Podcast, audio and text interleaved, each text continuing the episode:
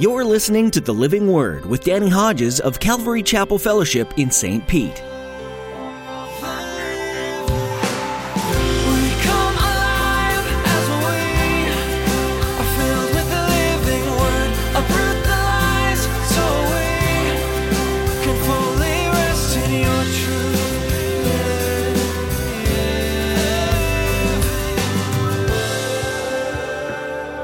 The reason the dream was given to Pharaoh in two forms is that the matter has been firmly decided by God, and God will do it soon. Joseph knew that. Joseph had two dreams, they both meant the same thing. And so Joseph, from the time he was 17, sold into Egypt, abstaining from sinful desires, suffering unjustly, and he has to every day wake up in the midst of that suffering, in the midst of that pain, and he has to trust God. Nothing could be more of a challenge to our faith than to be sold into slavery by our family, only then to be later thrown in a dungeon for something that we weren't guilty of. As you've probably guessed, this is the life of Joseph, whose faith would eventually pay off in a spectacular way. In today's message, Pastor Danny reflects on the faith of Joseph and how God used him to preserve an entire nation, including the people of Israel. In his study, you'll learn that while it might be hard to believe at the time, our suffering is used by God in ways that we can't imagine. Now, here's Pastor Danny in the book of Genesis, chapter 39, with today's edition of the Living Word. Two dreams, they both mean the same thing. It's about future exaltation. And so Joseph is going to have to have faith because what God does not tell him is what's going to happen in his life between the dream being given and the fulfillment of the dream. And if he had, what did happen? Well, one more interesting note. Before the story goes on about Joseph, you have in chapter 38 a story about Judah, one of Joseph's brothers, and he ends up having a sexual relationship unknowingly with his daughter Tamar, who dressed up and disguised herself as a prostitute. We won't go into that story, but just to say that's a terrible sin. And while Judah is sinning terribly, Joseph is suffering greatly. I think there's a message there. You pick it up in chapter 39. Joseph is sent by his dad to check on his brothers as they're out tending the flocks. When he shows up, they say, Here comes that dreamer. Let's kill him. They throw him into a cistern, going to leave him for dead. But one of the brothers says, Well, we're not going to get anything out of it except the joy of having him dead. But let's get more than that. Let's sell him. So they get him up out of the cistern, sell him to some Midianite merchants. Midianite merchants go down to Egypt and they sell Joseph to a man named Potiphar. And Joseph becomes a slave at 17 years old. Potiphar's wife, not a righteous woman at all. You talk about a pagan. She notices that this 17 year old guy is a hunk. And the Bible says he was handsome. He was well built. And she tries to seduce Joseph day after day, and day after day he resists. He abstains from sinful desires that would war against his soul. He has a dream that's greater than the dream of going to bed with this woman. There are a lot of guys that would love to be in Joseph's sandals as this woman is throwing herself at him day after day. He's far from home. He's hated by his brothers. He's been done wrong. He's wondering what in the world happened to the dream. He's suffering. He's abstaining in the suffering. And doing what's right after this woman, day after day, tries to seduce him. And one day, when nobody else is around, she grabs him and says, Come to bed with me. He runs. And that's the only counsel God gives for sexual sin flee. Flee. She keeps his garment in her hand. Potiphar her husband comes home and he, she says to him, this Hebrew slave tried to rape me. He believes her, throws Joseph into prison. So he suffers unjustly after doing the right thing and abstaining from a sinful desire that would war against his soul. While he's in prison, cupbearer and the baker, they offend Pharaoh, so Pharaoh throws them into the same prison as Joseph's in. Joseph ministers to them. They both have dreams dreams that trouble them. Joseph sees that they're troubled. Says, Hey, what, why are you so troubled? Well, we had this dream and it was like a nightmare. We don't understand it. He says, Well, my God's interpreter of dreams. Tell me your dream. Maybe he'll tell you what it means. He tells him what it means, and the interpretation for the cupbearer is good. Three days after this, he's going to get his job back. But for the baker, not so good. Three days from now, Pharaoh's going to have you come out of the prison, and he's going to cut your head off. They both come true.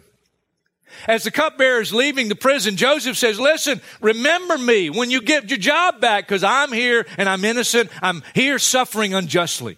Put in a good word for me, basically.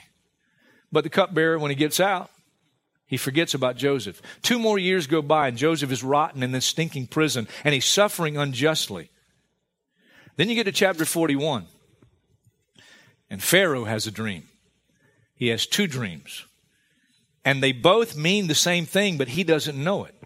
The first dream, he says, I'm standing by the Nile, and out of the river come these seven cows, sleek and fat, and they grazed among the reeds. After them, seven other cows, ugly and gaunt, came up out of the Nile, stood beside those on the riverbank. And the cows that were ugly and gaunt ate up the seven sleek, fat cows. Pharaoh goes back to sleep. He has another dream. Second dream, verse 5 Seven heads of grain, healthy and good, were growing on a single stalk. After them, seven other heads of grain sprouted, thin and scorched by the east wind. The thin heads of grain swallowed up the seven healthy full heads. And then Pharaoh woke up.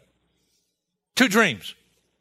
He's troubled. He calls his magicians, his sorcerers, his enchanters. He says, I had these dreams. Tell me what they mean. They say, We don't know what they mean. And the cupbearer's hearing all this. And finally, he says, Hey, I'm reminded of my shortcomings.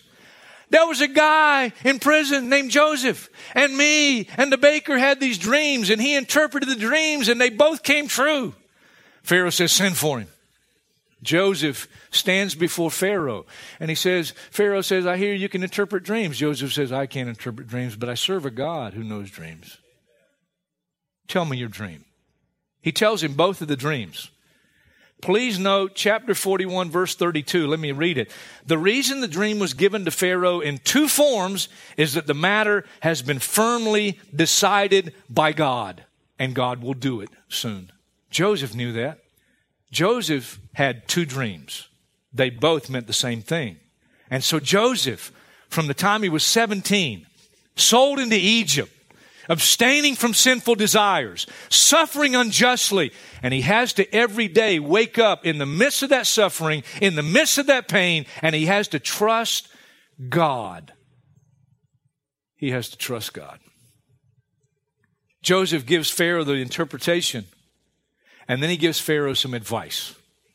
And little does Joseph know that the advice he gives to Pharaoh is the link to the fulfillment of the dreams that God had given him.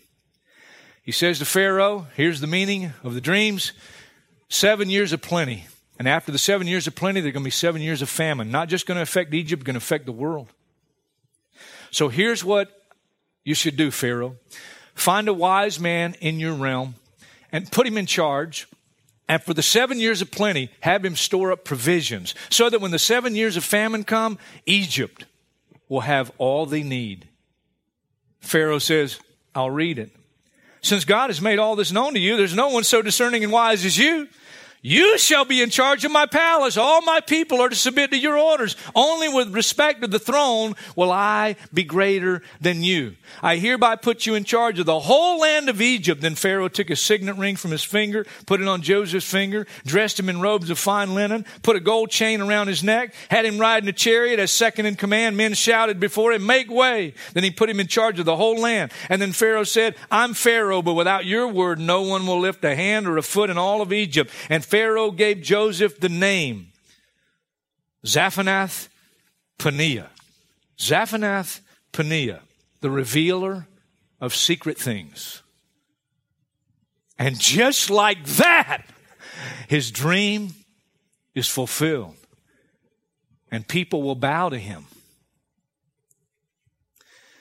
Seven years, he gives instruction.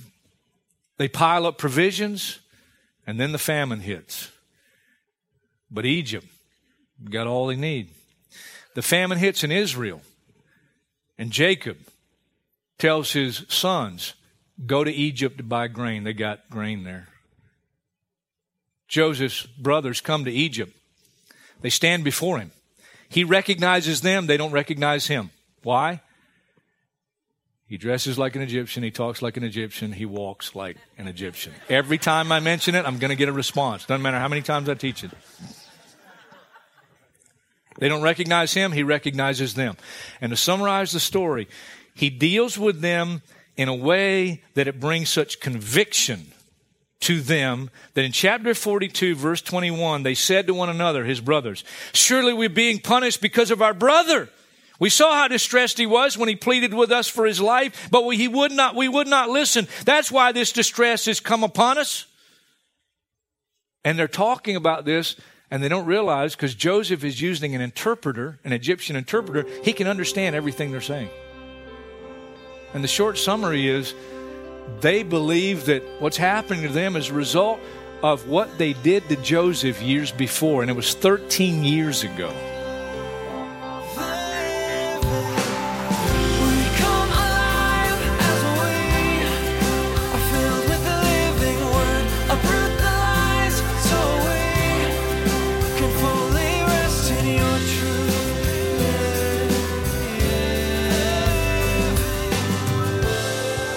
Life will be difficult. It's inevitable and part of being a resident of this fallen world.